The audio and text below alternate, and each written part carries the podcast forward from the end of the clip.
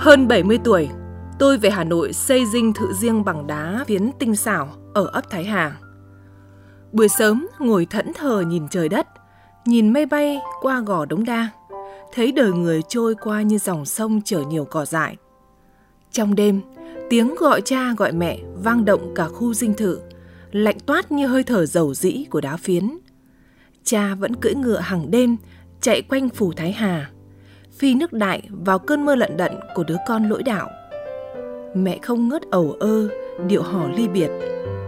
Tôi phái 12 thị vệ canh giấc ngủ đêm, nhưng vẫn không tài nào ngăn được cánh mai loang dày mộng mị của vị phó vương Bắc Kỳ Hoàng Cao Khải. Căng mắt nhìn đêm, ký ức đeo mang từ bé, vốn nằm chờ góc nào đó thức dậy, mở cửa bước ra. Sau một tháng trời trôi giạt đất Bắc tìm mộ cha, tôi trở về nhà. Mẹ ngồi tự hông cửa ngóng, gặp tôi, nước mắt mẹ chảy dài. Con tìm được mộ cha không? Tôi gật đầu rồi im lặng. Nước mắt mẹ lăn hai gò má. Nước mắt ấy rửa trôi băng hết cả tuổi thơ chớm rực của tôi. Chán rộng, mắt tinh anh, ấn đường sáng tỏ. Tôi ăn hết chữ của đám thầy đồ trong vùng. Cha đồng gõ đầu tôi bảo, Tao mất ba năm mới học xong tam tự kinh, Còn tứ thư học đến giờ cũng chẳng hiểu nốt. Chỉ biết viết đơn thư bộ phủ mà thôi, Mày thật lạ. Cha nhìn tôi hoài nghi, Tôi nhìn cha hững hờ, Cha nhìn mẹ rằn rỗi, Mẹ nhìn cha buồn đuối, Mẹ nhìn tôi ngập nước mắt trong. Năm tôi năm tuổi tin khởi nghĩa Mỹ Lương đại bại, Chu Thần chết trong can qua, lan khắp Bắc Hà. Huyện Nông Cống dối ren tơ vò, mẹ khóc suốt một tuần thì bị cha đồng lôi ra đánh. Tôi chỉ nghe cha chửi một câu, đồ đĩ giặc cỏ. Năm ấy giữa cơn đông giá, mẹ con tôi dìu nhau đi tránh đòn roi ghen bỉ.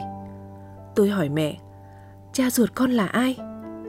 Mẹ im lặng suốt những tháng dài Mẹ đi tìm cội mai trắng hồng khắp sườn hoang. Tôi không buồn hỏi mẹ nửa lời. Cho đến giờ, tôi vẫn nhớ hình dáng mẹ.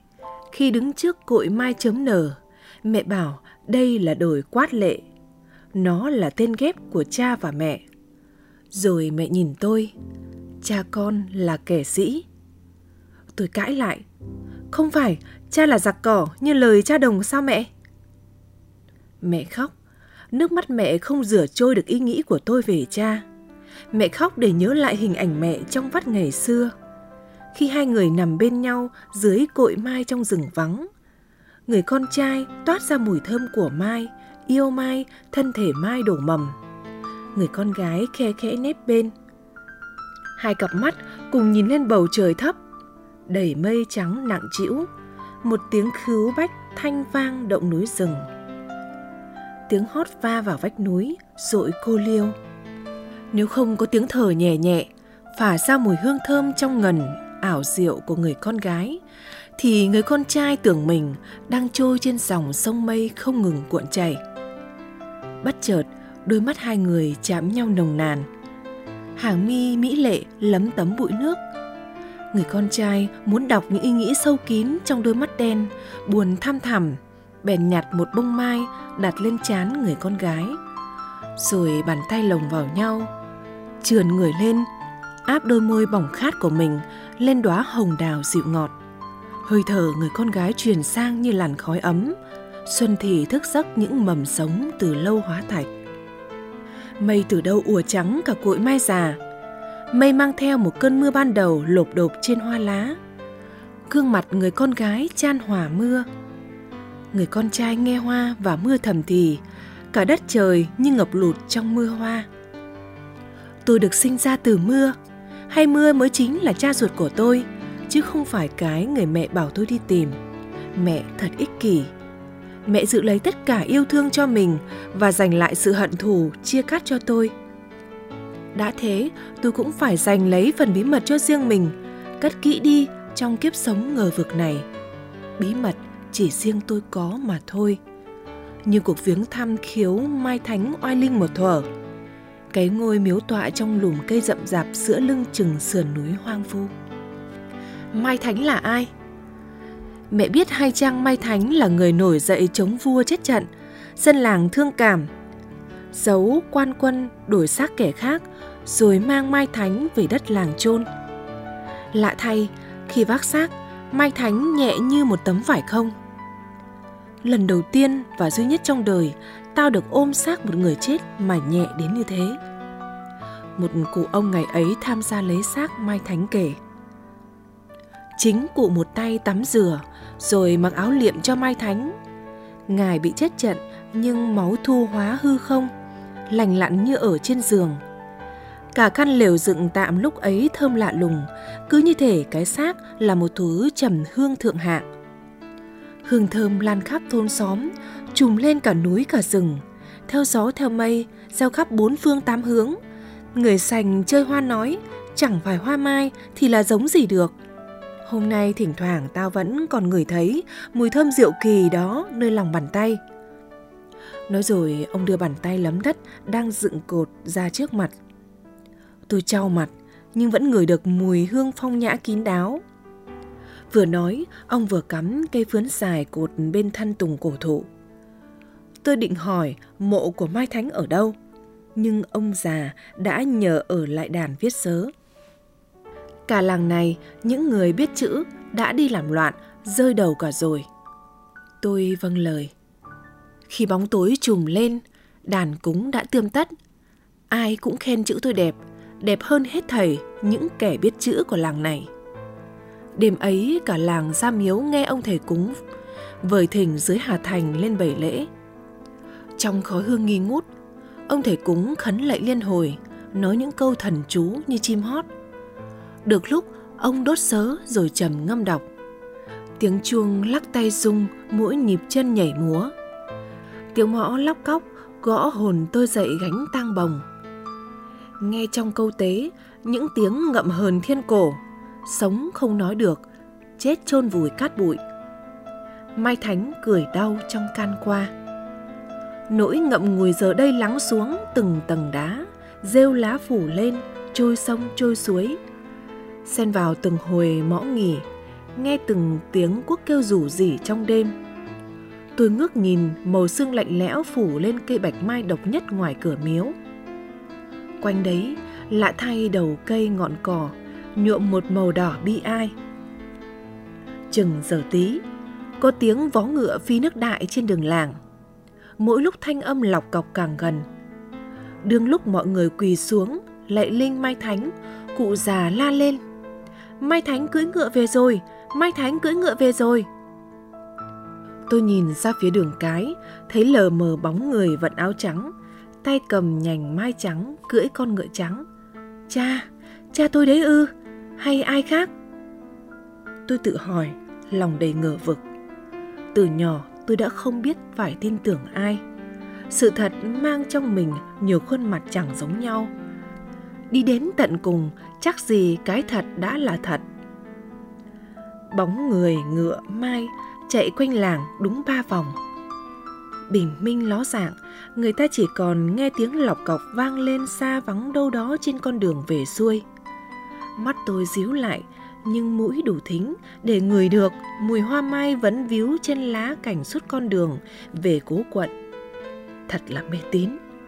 Mai thánh kia chỉ là trò mê của đám dân nghèo khổ, ngu si nơi thâm sơn cổ hủ này. Tôi muốn ký ức phải dừng lại ở đây, chấm dứt để tôi có thể yên ổn sống nốt những ngày tháng cuối đời già úa ở ấp Thái Hà. Như cơn lũ ký ức cuốn tới, đoạn này đoạn kia trộn lẫn vào nhau, thật khó tách rời. Khó biết diễn biến cái gì trước, cái gì sau. Đã vậy, không trốn được, ký ức cũ tôi định bụng sẽ tái lập ký ức mới. Nhấp một ngụm trà đặc, người lão bộc pha từ chập tối. Nhìn ra ngoài, Trời tưởng tạnh từ chiều mà vẫn lắc sắc mưa. Thở dài, mưa đây là... Mưa đây hay là mưa hôm nào xa kia? Nước từ trên cao buông xuống nhảy nhụa. Mưa đẫm trên lũy, vùi lấp những thân người dưới bùn đen. Tôi lao đi trong bóng đêm mù đặc. Phía sau, nghĩa binh tán thuật truy đuổi. Kế tuyệt lương bách thú của tôi tan tành bọt sóng bóng tối cứ dài ra mãi. Tôi té máu bàn chân, nhắm mắt chạy thục mạng. Màu hoa trắng lung linh rớt trên mỗi dặm đường. Cánh hoa tanh, hơi thở mệt nhọc dồn dập túa ra. Mồ hôi hòa nước mưa, hòa máu, hòa cả cuộc đời trắng đen huyễn hoặc của Khải tôi. Tới kẻ sặt, mới hai trời vừa ướm xuân. Nhà ai khói bếp thơm trắng ngọn tre. Cuối thôn, mai trắng nơi miếu cũ, đào diện áo đỏ cuối đường đê. Một toán lính tuần bồng gươm qua làng, nhận ra thượng quan. Tôi phát lệnh cho binh từ Hải Dương về tiếp cứu. Cắt đặt xong đâu đấy, tôi muốn ngủ một giấc ở kẻ sặt, nhưng tiếng truy đuổi quân tán thuật vang vọng từ xa. Lính tuần cáng võng đưa tôi về thành Hải Dương. Thành Hải Dương cao giáo, hảo sâu, lính đông hàng nghìn. Mệt mỏi, tôi chìm vào cơn mê. Trong giấc chập trùng, tôi nghe tiếng người ngựa rất gần. Đêm tìm cha ở núi Mai Thánh. Giờ tí, cả làng phải thức dậy vì những tiếng ồn. Tôi nghe thấy tiếng trống thùm thùm, tiếng lọc cọc đều đặn như tiếng ngựa phi của Mai Thánh. Giờ đây lộn xộn như thể trăm Mai Thánh cùng cưỡi ngựa người làng nhìn qua khe cửa, thấy một đoàn quân, người cưỡi ngựa, kẻ chạy bộ đương lục tục đi lên núi. Mai Thánh tuốt cơm đi đầu, về hùng dũng sông pha. Con ngựa ngậm nhành mai, uy dũng và mãnh lực ngay trong cả tiếng hí.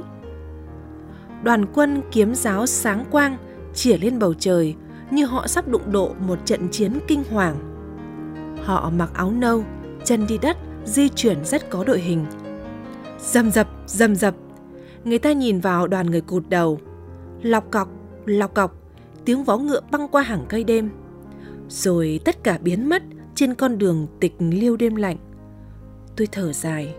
Cha ơi, cha đang làm gì thế? Tối hôm sau, đoàn quân trở về, người làng vẫn nghe tiếng quân đi trên đường. Mai Thánh đã mất đi thanh gươm sáng, nhánh mai rụng hết hoa, tơi tả Cả đoàn quân theo sau gươm giáo gãy vụt Họ bước đi không đầu. Đoàn quân cụt đầu lay lắt xuyên bóng đêm. Tôi ngửa mặt nhìn trời than. Ôi, chỉ là đám giặc cỏ rách việc. Hình bóng Mai Thánh đối với tôi giờ giờ sang thảm nát. Thức dậy lúc nửa đêm, tôi hét lớn. Tán thuật, ta sẽ đốt sạch bãi sậy của ngươi. Nhưng càng đánh vào bãi sậy, quân tôi càng thua. Quân Pháp thấy thế Nam Triều kém cỏi, phong đùa cho tán thuật là vua bãi sậy. Tôi giận lắm, quyết tâm phục thù. Năm sau, tôi thành lập đội quân tuần cảnh, võ bị đầy đủ, quân kỷ nghiêm minh. Bây giờ triều đình Đồng Khánh cũng phong cho tôi chức kinh lược sứ, binh đông hàng vạn, cốt chỉ dùng để đi trị đám giặc cỏ dám chống lại triều đình, dám chống lại người Pháp. Người Pháp gọi tôi là Phó Vương, quyền lực nhất xứ Bắc Kỳ và mở tiệc chúc mừng phó vương. Tôi oai phong giữa đám nghi vệ cờ lọng mời quan chức Pháp dùng rượu Tây. Toàn quyền De Lanessan ca ngợi rằng binh lính dưới sự chỉ huy của tôi đã có những hành động nhiệt tình đến khó tin. Đây, một trong cái huyện trong tỉnh Hà Nội, trong 15 ngày, tôi đã chặt đầu 75 kỳ hào vì họ không muốn chỉ ra một đám giặc đi theo con đường nào sau khi qua những làng của họ đám quân nhân Pháp quốc cộng tác với tôi đã tôn vinh sự cống hiến quý báu của vị quan An Nam. Trung úy Pháp Phép Năng Bernard ca ngợi, Phó Vương đã chặt 1.800 cái đầu trong 3 tháng và thu được những tin tình báo quý báu để chộp được những tên phản loạn và tịch thu một số lượng lớn súng ống. Đám quan chức Tây ta ổ lên thán phục. Quả là công lao tài trí của Phó Vương Bắc Kỳ khó ai qua được – mệnh lệnh ngài là mệnh lệnh sắt và máu. Thích thú tôi vớt bộ sâu vừa để tròm, cho ra dáng sấp đại quan. Tôi nâng chén, tiếng đầu rơi đánh phịch vang lên trong đầu. Thứ công danh tanh tưởi tôi mang có thanh khiết bằng những ngày tháng sống trên đồi khoát lệ. Những ngày xưa rào rạt trải qua trước mắt, là mặt trời ban mai dọi xuống tia nắng ấm xuống thung lũng trước nhà là bóng nắng vẽ những thảm tranh sâu kín lên thảm xanh. Tôi ngửa tay ra đón nắng, nắng đậu trên bàn tay chai vỡ cô hồn. Tôi nhận ra mình lung linh là một thân người sống chậm chậm đi qua những con đường rậm lá hoang sơ của núi. Tôi thấy lạc lõng triền miên với cõi đời hư thực. Lòng tự ti nguồn cội đã giết chết nỗi cô đơn bao lâu ngự trị trong con người tôi. Tôi chán ghét những đêm chỉ có tôi và mẹ ngồi nhìn ngọn bạch lạp và hai cây bóng bất động trên vách thở dài. Tôi xuống đổi hái sim, bỏ lại phía sau tiếng mẹ gọi văng vẳng lo lắng. Bấy giờ cuối đông, tôi nhận lệnh về Huế. Trên đường về Kinh, tôi ghé thăm mộ mẹ trên đồi quát lệ năm nào. Đoàn tùy tùng gươm giáo, cung kiếm gần nghìn người, lớp trong lớp ngoài bùa ra khắp núi, chốt chấn những nơi nguy hiểm, phòng thích khách ám sát. Lính lệ gánh vóng đưa tôi lên tận núi, đường dốc khó đi, cứ 500 trượng lại thay người. Giữa đường thấy đồi quát lệ xa xăm, xanh tái một màu, lòng tôi thấp thỏm. Một luồng gió cuốn theo hàng ngàn cánh hoa trắng từ đâu bay tới, rơi lả tả trên đầu đám người đang lên núi, rơi vào bàn tay tôi yên lặng. Lên đến nơi, khí lạnh sộc vào người, vẻ xa lạ hát hủi. Tôi đứng lặng một hồi lâu giữa mênh mông đồi núi, rồi chậm chậm phén cỏ tranh ra mộ mẹ. Ngôi mộ nằm giữa sườn đồi, hướng quay về bắc, như bao lâu mẹ vẫn ngồi đó, đợi người trong mộng nên đón về sum họp. Tôi sững sờ trước ngàn mai phủ trắng quả đồi, như trăm vạn đốm tuyết đậu trên thân gầy. Cánh lụa là thướt tha bay bay trong gió, không gian sực một mùi hương thanh nhã u buồn. Mai trắng như tuyết, choáng hết cả tầm mắt. Màu mai trắng bẻ cong những tiếng động của gió trên đồi quát lệ, xóa nhòa vết thời gian động đâu đó trong cánh buồn. Làm chậm những dòng suy nghĩ của đứa con lạc loài đi hoang. Từ ngày mẹ mất, nhà đổ nát không còn hình thù. Bậu cửa mẹ ngồi uống trà, ngắm hoa mối đồn lên thành đống. Quan quân phải quây lều, dựng trại qua đêm. Gió hờn lạnh căm căm. Đêm ấy tôi không tài nào chợp mắt hễ nhắm mắt một hồi, mai trắng đông đặc trí não, tưởng rơi cả trên tóc, trên mặt như chiếu liệm. Hai người mặc áo trắng như mai nhìn tôi buồn. Cha mẹ đấy ư, cha mẹ đấy ư. Canh ba, có tiếng sét kinh thiên giáng xuống vùng tịnh lạc có tiếng hồi đáp của rừng đứt đoạn, giòn và khô, như tiếng xương gãy trong từng mạch đất. Tôi nhảy bật xuống giường, sai người hầu mặc sống áo. Tôi lại lên thăm mộ mẹ và ngôi mộ gió của cha. Lẩn thần đi trong rừng còn ngập trong bóng đêm. Tôi vấp phải một thân cây giả đổ xuống, xóa nhà mọi vết tích hôm qua. Sữa nhập nhoạng, quan kinh lược kịp nhận ra vết nứt chạy dài xuyên qua đồi quát lệ, xuyên qua mộ mẹ cha. Trong ánh sáng lờ mờ, tôi kịp nhận ra đồi mai trắng đã héo hon từ lúc nào. Những bông hoa hóa đen, chết rũ trên cành, tựa nàng trinh nữ gục chết giữa đồi hoang. Linh hồn muôn triệu hoa mai chậm trôi ra ngoài. Linh hồn đen đặc bốc lên đồi quát lệ. Tôi bàng hoàng, một khối đau đè nặng lên người. Tôi choáng váng phải dựa vào đám hộ vệ. Lần đầu tiên, người ta nghe kẻ mệnh danh có trái tim đá khóc. Nước mắt chảy hai hàng nóng hổi, nhỏ xuống những cánh mai đen thế giới muôn triệu hoa trắng đen, thế giới của lưỡi đen, thế giới của mặt trời đen trải ra trước mặt. Tôi quỳ xuống lại gập người trước đồi quát lệ. Sớm đó quan quân được lệnh nhổ trại xuống núi. Còn nhớ đêm nào tôi lén ba quân vác sao đi ra rừng tìm mộ mai thánh. Trời đêm lạnh buốt, đông cứng những bạch mai, riêng dựng góc mộ côi. Tôi đứng trước mộ nói, Tôi chưa bao giờ thấy mặt cha, tôi chỉ biết thơ người. Tôi thấy nấm mộ người, tôi sẽ khác người, tôi không phải là giặc cỏ. Nói xong, tôi vung dao. Bịch bịch, gốc mai bên mộ chu thần bị chém phạt, cánh bay tơi tả trong sương mù. Nhựa mai dính lên mặt, tôi ngửi thấy mùi tanh. Tôi vứt dao bỏ chạy, chạy mãi, cho ra khỏi nơi đáng lẽ ra tôi không nên biết, không nên đến này. Bịch bịch, phạt cộc cộc cộc cộc tiếng chặt đầu rơi xuống thân mai đổ ở mỹ hào tôi mắc ý nghĩ trong đầu chén rượu bỗng nhầy nhụa Phó vương ta không nói thì thôi, nói là làm. Làm là được, đời ta chỉ hận đám giặc cỏ làm ô uế thân ta, ta phải diệt sạch. Tôi tuyên thệ, xóa sổ bãi dậy, bão công xã tắc. Đám quan binh Pháp quốc đã cười hô hố. Người Nam Triều thật là biết hành động theo chiều sâu. Chợt bàng hoàng nhận ra, ngoài mưa, tôi cũng được sinh ra từ hoa mai trắng và tình yêu thương ra xiết xứ sở này. Có thật là đêm đó tôi vác sao vào rừng tìm mộ mai thánh không? Hay cũng lại là ký ức dựng lên để tôi có thể quên đi nguồn gốc của mình? Tôi phải kể với mẹ bí mật cuối cùng này. Mẹ cũng đã kể tôi bí mật không nên tồn tại của một vị phó vương uy phong lẫm liệt. Hoàng Cao Cải là con của Cao Bá Quát, kẻ làm loạn ở Mỹ Lương, không phải là con của Hoàng Văn Đồng, một viên thơ lại nhỏ bé ở Thanh Hóa. Sự thật đắng cay có cần chôn kín lòng đất không mẹ? Nhưng có thật vậy là đắng cay không? Mẹ ơi, mấy năm về hưu, tóc con trắng bà cánh mai, rơi kín năm canh.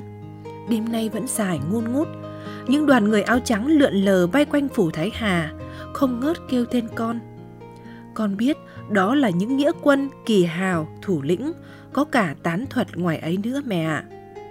Nhưng lúc này con chỉ nhớ mẹ. Mẹ ơi che chở cho con, đón con về cùng, cho con ăn thứ cỏ đen vào tiết lập xuân, như có vị mặn, như nước mắt năm nào trên đồi quát lệ. Con nghe tiếng mẹ gọi tên con quanh quất đâu đây. Khải ơi, về nhà thôi.